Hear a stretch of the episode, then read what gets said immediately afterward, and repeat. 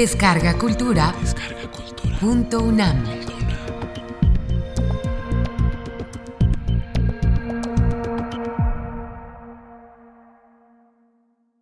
El movimiento romántico en Inglaterra. Curso impartido por el maestro Hernán Lara Zavala durante mayo y junio de 2014 en la sala Carlos Chávez del Centro Cultural Universitario, dentro del programa Grandes Maestros.unam. Módulo 1. Antecedentes del romanticismo. Vamos a empezar diciendo que a principios del siglo XIX se inició una revolución de carácter estético a la que el crítico francés Hippolyte Taine llamó la revolución del estilo moderno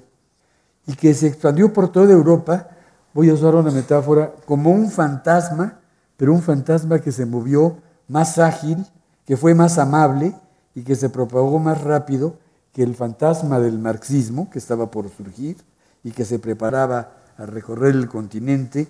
años más tarde, precisamente con la aparición del manifiesto comunista. Y cuando digo es más amable porque, bueno, el manifiesto comunista también tuvo un impacto tremendo, no solo en Europa, en todo el mundo, pero es evidente que también, como hemos podido percibir, fue un movimiento que tuvo su nacimiento, tuvo su auge y tuvo su decadencia. En cambio, el movimiento romántico surge sobre todo como una nueva manera de apreciar el arte y la vida a través de una sensibilidad más fina, en la cual la pasión, la emoción, la imaginación y la exaltación de los sentimientos y de la libertad surgen como una reacción contra el estilo imitativo de los poetas clásicos del siglo XVIII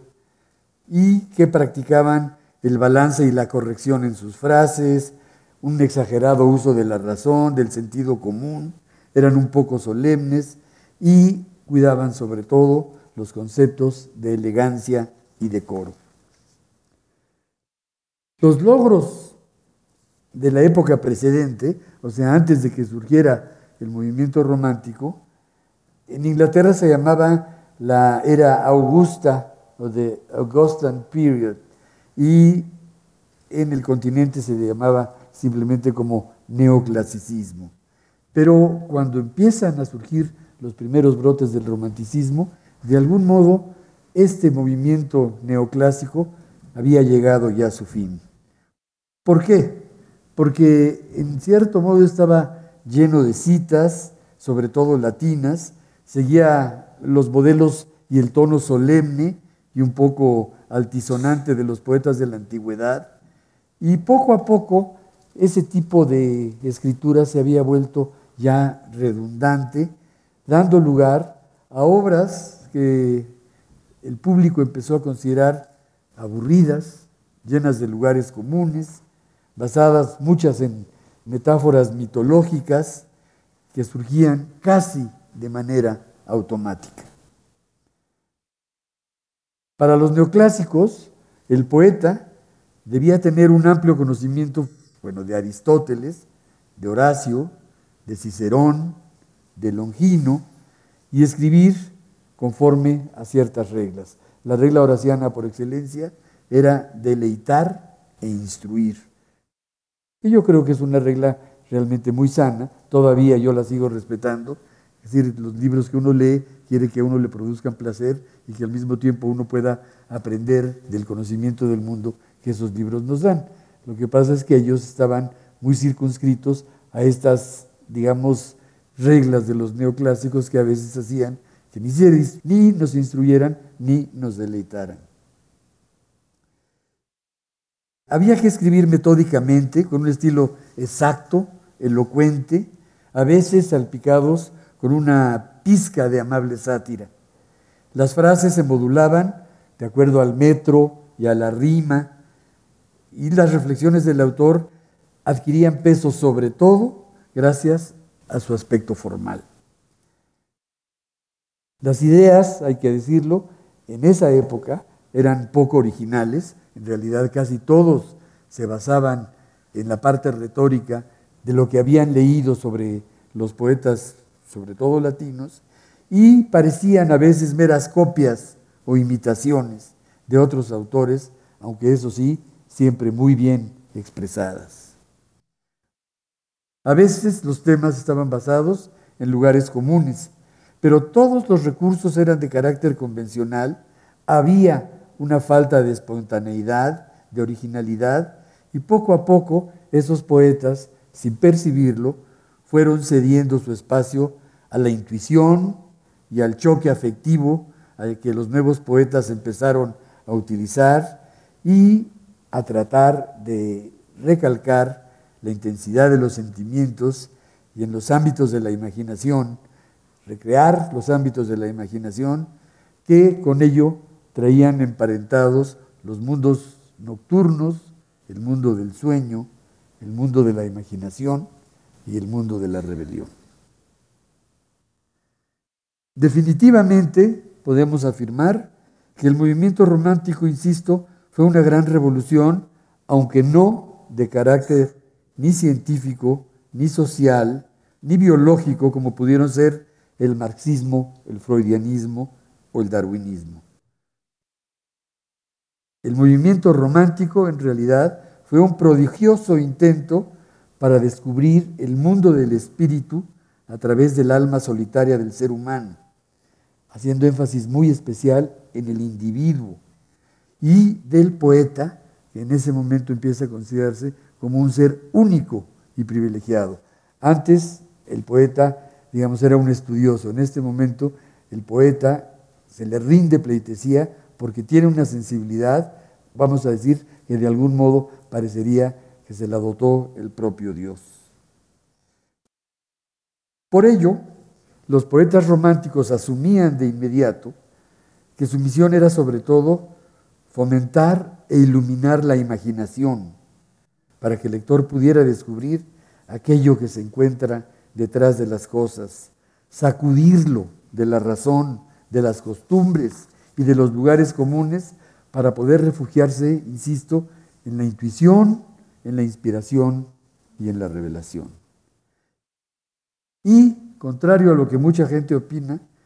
yo estoy convencido de que los libros sí cambian el mundo. ¿Cuántos de nosotros no hemos leído un libro en donde nosotros podemos decir nuestra vida se divide en antes de este libro y después? Y por supuesto, si simplemente me remito a los ejemplos que estaba yo dando del marxismo, del freudianismo y del darwinismo, pues ustedes comprenderán que cambiaron no solo nuestra manera de ver el mundo, cambiaron, digamos, una concepción incluso a veces de carácter teológico. Y no digamos también los descubrimientos de Newton y la literatura, a lo mejor en ese sentido es, como decía yo, más amable y cambia el mundo, sí, pero salvo el caso, digamos, específico del romanticismo, casi siempre lo cambia de una manera privada e individual en el lector. O sea que el romanticismo lo que sí logró fue darle un giro al mundo, fue crear esta revolución fundamentalmente de carácter estético, pero que sin nosotros pensarlo, logró cambiar la manera de pensar y de sentir de la gente. Y sus huellas, como dato curioso, yo sigo pensando, se mantienen hasta nuestros días. Claro, la palabra romántico es una palabra que muchas veces se usa con alguna ligereza y cuando dicen es que yo tengo espíritu romántico, que me gustan las canciones románticas, etc., por lo general se trata más bien de hacer sentimentalón, es decir, que es algo sentimentalón. Pero lo que yo quisiera enfatizar aquí es, existe la influencia del sentimiento en el movimiento romántico, pero no es lo que en términos generales sentimos como la acepción de una gente romántica, una canción romántica, una película romántica, etcétera. En el curso de la historia, o sea, si nos remontamos un poquito antes de los neoclásicos, ya habían ocurrido ciertos fenómenos semejantes al del romanticismo. Nada más lo menciono así de pasada, por ejemplo, cuando surge el estilo barroco con su recargamiento y exageración, también como reacción al temperamento clásico, también el estilo gótico, y antes aún, en los grandes dramaturgos griegos, había esta distinción entre lo apolíneo, que en cierto modo podría ser el equivalente a lo clásico, y lo dionisíaco, que sería una parte equivalente a lo romántico. Pero en el siglo XIX, con la irrupción del romanticismo, se hizo patente algo que sí estaba también en el aire, y que es que la sociedad y la cultura en general están siempre en continuo movimiento, y que la vida del espíritu forma parte de un proceso de acciones y reacciones cuyo carácter es siempre dinámico y en alguna medida transitorio, pues existe la necesidad siempre de renovar aquello que ya se ha establecido como fijo para darle un nuevo impulso a las ideas y a la vida. Y eso es parte del desarrollo y de la cultura. Es como un pequeño péndulo que a veces cuando se llega a exageraciones muy fuertes, vamos a decir en términos de la imaginación, se regresa un poquito a las normas del clasicismo. Y este ir y venir es lo que el poeta T.S. Eliot llama tradición y talento individual. Cuando él habla en estos términos, dice que toda la tradición del arte está creada por grandes artistas. Una vez que el gran artista se convierta en clásico, surgen otros artistas, por eso dice el talento individual, que cambian lo que era la tradición, pero al mismo tiempo la alimentan. Y entonces se va haciendo como un gran continuum, que es un poco como lo que hizo de alguna manera en términos editoriales Malraux cuando escribe su libro que se llama El Museo Imaginario, que lo que hace es reunir a todos los artistas grandes que él consideraba como importantes, los reúne en un libro, en ese libro nos damos cuenta perfectamente de cómo queda constituido un museo en donde están todos los elementos importantes de la historia del arte. Ahora, en el caso específico del romanticismo, no fue una persona la que cambió, como puede haber sido, por ejemplo, en el caso de la novela en el siglo XX, James Joyce o Franz Kafka o Marcel Proust o William Faulkner, que un individuo de pronto cambia todo el panorama de la novela. No, aquí fueron varios grupos de artistas y poetas que de alguna manera, consciente o inconsciente, en varios países se dieron la oportunidad de abrazar una misma causa e imponer la estética a el pueblo al que pertenecían. Por ello, me atrevo a afirmar que el romanticismo es una de las grandes revoluciones comparables solo a la revolución industrial, que también se manifiesta a finales del siglo XVIII y principios del XIX, y por supuesto con la revolución francesa, que estas dos revoluciones de algún modo fueron las que dieron pauta para que surgiera el movimiento romántico, en principio en Europa. Yo podría decir que el romanticismo en Inglaterra culmina con la muerte del último poeta del grupo grande que tuvieron, que fue John Keats, que muere además a los 25 años. Pero esa muerte de Keats hace que pongan una estafeta y que los poetas y pintores reconocidos como pre-rafaelitas o pre-rafaelites, que les dicen en inglés, que son los románticos victorianos, ya de otra época, siguieran con muchas de las ideas de los poetas románticos. Y a partir de ellos se vaya hasta el esteticismo de Walter Pater, al preciosismo de John Ruskin y al decadentismo de Oscar Wilde. Y la aventura culmina, por decirlo así, con la concepción del arte por el arte, y todos hemos oído hablar de ello, donde la categoría estética se levanta muy por encima de los aspectos éticos y sociales, aislando al arte, digamos, de toda contaminación. En Francia sucede algo semejante, porque muchos de los descubrimientos románticos llegaron hasta el poeta Charles Baudelaire y de ahí se fue a los decadentes y a los simbolistas hasta llegar al surrealismo y a todos los movimientos vanguardistas que ocurrieron en el siglo XX. Me atrevo a decir que a todos ellos los inspiró este anhelo de libertad grande que surgió a partir del romanticismo. Es obvio que ya no eran los mismos conceptos, pero sobre todo el anhelo de libertad y de cambio y de espontaneidad estaba ya ahí presente. En Alemania, el romanticismo se prolongó a la filosofía de Nietzsche y de Schopenhauer, y de ahí ejerció gran influencia, fíjense, estamos hablando del siglo XX, en autores como Thomas Mann y Rainer Maria Rilke, para mencionar tan solo a dos grandes figuras. Se trata de una revolución del sentimiento, de la sensibilidad, de la imaginación y de la rebeldía, de la libertad como máximo de la existencia, que cambió no solo la actitud del ser humano hacia el arte, sino la propia vida y sentimientos que de algún modo, insisto, siguen vivos hasta nuestros días. La vida de William Blake se desarrolló de 1757 a 1827. Durante ese periodo ocurrieron las siguientes efemérides que propiciarían precisamente el, el surgimiento del movimiento romántico en toda Europa, en principio, porque la cuna realmente va a ser Alemania, y por supuesto después en Inglaterra, que como vamos a ver poco a poco, tiene sus características muy diferentes. Bueno, lo primero que hay que hablar, que es un poco como cuando se abandona la ilustración, es la publicación de la enciclopedia en Francia. Tiene como título Diccionario Razonado de las Ciencias, las Artes y los Oficios. Curiosamente, estaba basada en una enciclopedia previa que hizo un solo hombre, Ephraim Chambers, un inglés, que intentaba combatir, es decir, ambas enciclopedias querían combatir la intolerancia, la autoridad religiosa, las supersticiones, los privilegios y abusos de la justicia y sobre todo la inadecuada distribución de la riqueza.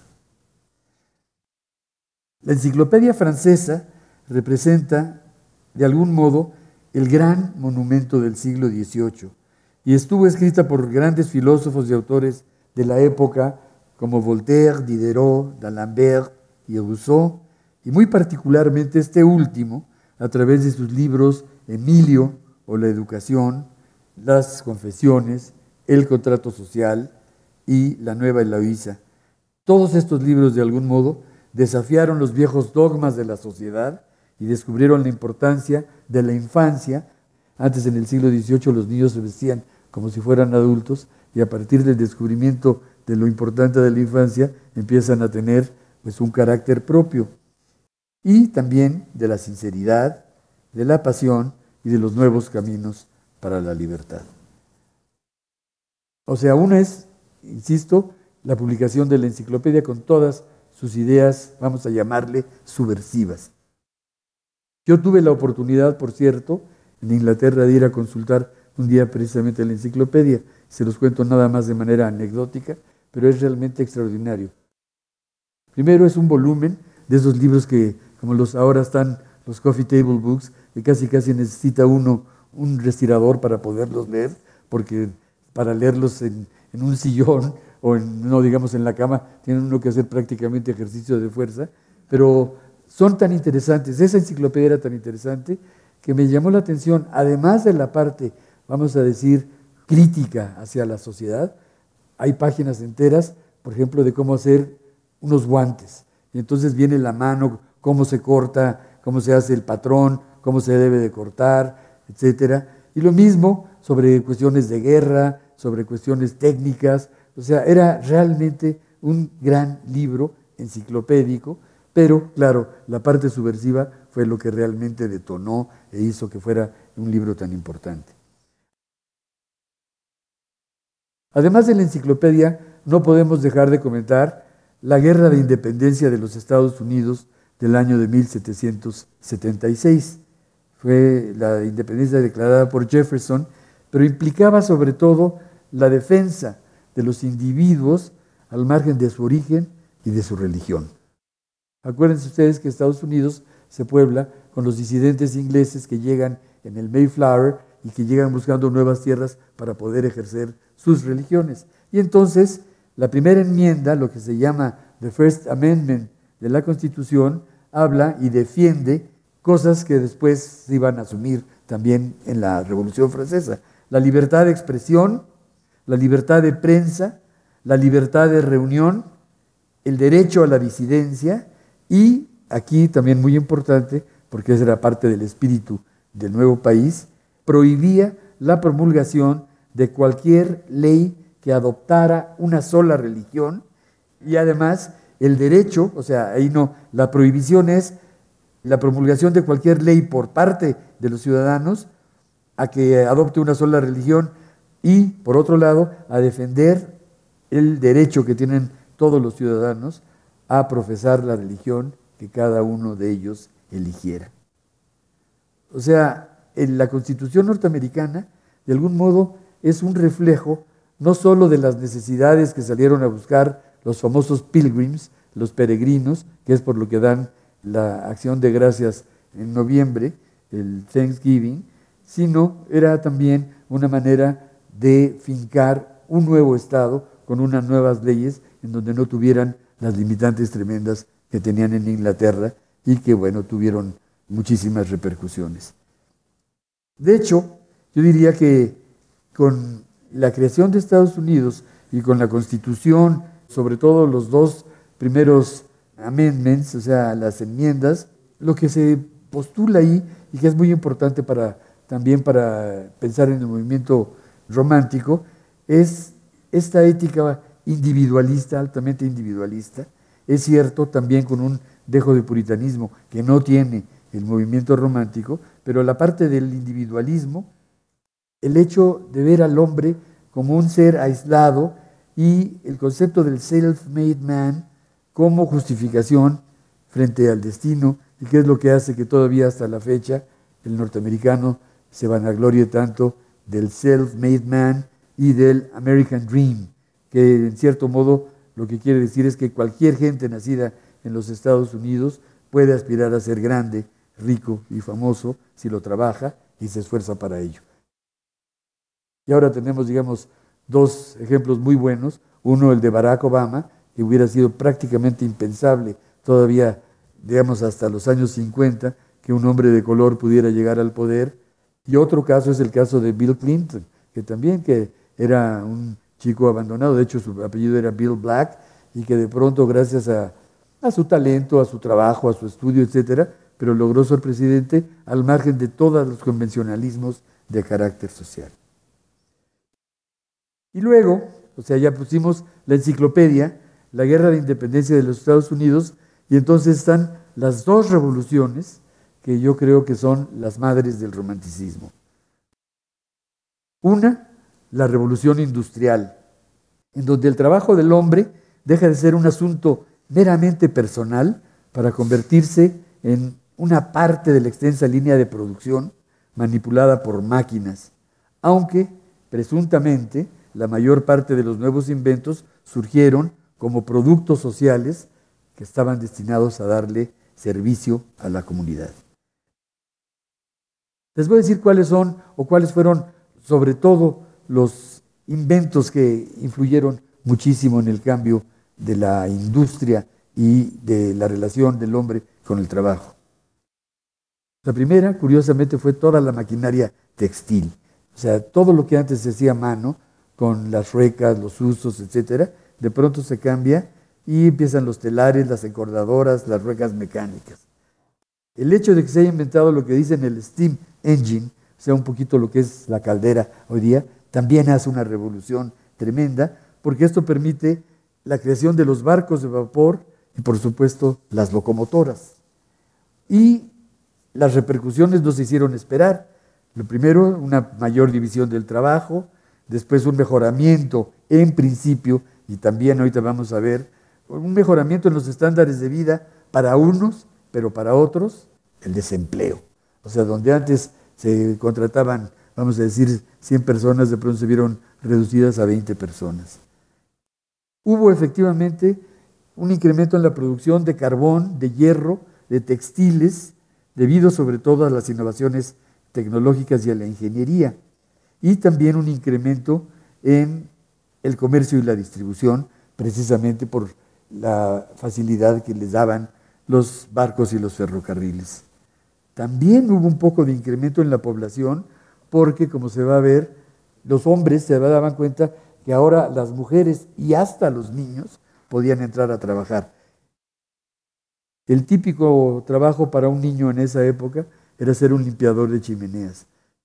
El limpiador de chimeneas era, por supuesto, una explotación de los infantes, pero era un trabajo que solo podían hacer los niños porque por su tamaño se podían meter a la chimenea con sus escobas, etcétera, y limpiar, porque en ese momento pues, lo que hacían para calentar las casas era precisamente a partir de, del carbón. Lo vamos a ver cuando pasemos a William Blake, él critica muchísimo la explotación de los niños. Y hay algo todavía más importante. Con la revolución industrial se crean de una manera muy clara dos nuevas clases. La clase trabajadora o proletariado y la clase capitalista o empresarial, además de una clase que ya existía, otras dos clases que ya existían, que era la clase política y oligárquica y la clase religiosa. Pero sobre todo vale la pena señalar esto, que yo creo que también por eso puede surgir alguien como Marx cuando él empieza a hablar de la enajenación del trabajo, es solo porque ya perdió su sentido el hecho de que un hombre pudiera construir, vamos a decir, una pieza de ropa él solo y ahora nada más forma parte, como decíamos, de uno de los tantos elementos de la cadena de producción. Los efectos de la revolución industrial fueron impredecibles, porque por un lado, como ya lo comenté, hubo un incremento en el comercio y la distribución de artículos, sobre todo lana, algodón, hierro, todo tipo de textiles, especias, tabaco, licores, té, o sea, ya podían irse a la India, ya podían irse a América a buscar tabaco, licores, y por la recepción que tuvieron por el barco y el ferrocarril. Hubo una presunta derrota de la mano de obra, porque el trabajo mecanizado despertó la idea de que los hombres no eran más que una pieza en el complejo proceso de las máquinas y por lo tanto eran totalmente prescindibles. El primer telar se inventa en 1738 y es el año, digamos, cercano, como decía, a la vida de, de Blake. En 1745, para darles un ejemplo, se llevaba en términos de tiempo cerca de dos semanas viajar de Londres a Edimburgo, dos semanas. Ya para 1796 se había reducido el tiempo a dos días y medio. Y para 1830, que es prácticamente el final del romanticismo, ya se podía hacer el mismo trayecto en 36 horas, ya fuera en tren o en barco. Así que todo esto pues hace, repercute de una manera importante en la concepción del mundo. Y también se cambian mucho las ideas sobre lo que es el papel del arte y el papel del artista dentro de la sociedad. Por ejemplo, hay un crecimiento de la clase media que de alguna manera propicia también el incremento del público lector. Hay una reacción a la revolución industrial y el artista independiente y autónomo siente que él vive en una realidad superior y desprecia las máquinas. Y también surgen las protestas contra la industrialización como amenaza frente al individuo. En Inglaterra hubo un fenómeno de un grupo, un grupo de trabajadores que les llamaron luritis y que eran unos mecánicos que bajo la presión de los problemas económicos causados por la introducción de las máquinas se dedicaron a destruirlas, sobre todo en el norte de Inglaterra. Esto ocurre entre 1811 y 1816. O sea que había una, no solo animadversión, un rechazo y llegaron a la violencia. Afortunadamente no pasó a mayores. Luego viene la otra gran revolución que da pauta al movimiento romántico, que es la Revolución Francesa de 1789 y su famoso lema, que creo que es muy fácil de, contagiar de igualdad, libertad y fraternidad para toda la gente del mundo, que no solo abolía la aristocracia, sino que planteaba la posibilidad de una auténtica democracia. Es curioso, pero casi nadie recuerda que la Revolución Francesa tuvo también un antecedente, y ese antecedente se dio en Inglaterra. No tuvo, por supuesto, la repercusión que tuvo la Revolución Francesa por motivos muy complejos, entre otros porque gran parte de esa revolución en Inglaterra la, la ejecutaron los puritanos. Pero no hay que olvidar que Oliver Cromwell fue el primero que tuvo una reacción en contra de la aristocracia e hizo lo mismo que hizo la Revolución Francesa en 1789, que fue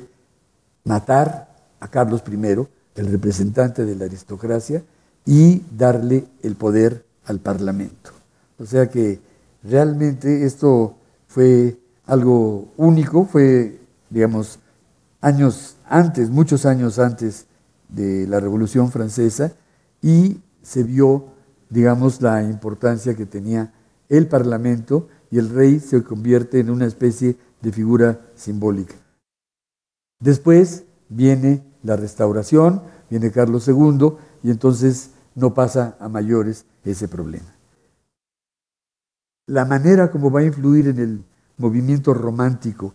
la Revolución Inglesa es que John Milton, en El Paraíso Perdido, se va a identificar mucho con Cromwell y va de alguna manera a hacer una suerte de metáfora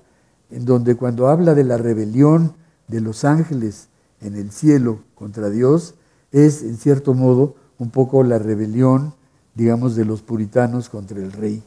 Y por eso vamos a ver que John Milton dice eso y luego Blake, como vamos a ver un poco posteriormente, dice que Milton estaba del lado del diablo,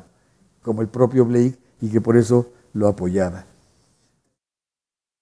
Decíamos, la Revolución Francesa conduce a la muerte de Luis XVI, de María Antonieta en la guillotina, y acaba de una vez por todas con la concepción de la realeza en Francia, sino de la realeza cuando menos del rey, del rey como figura emblemática que formaba, digamos, la cima de, de la pirámide y en cierto modo designado por Dios.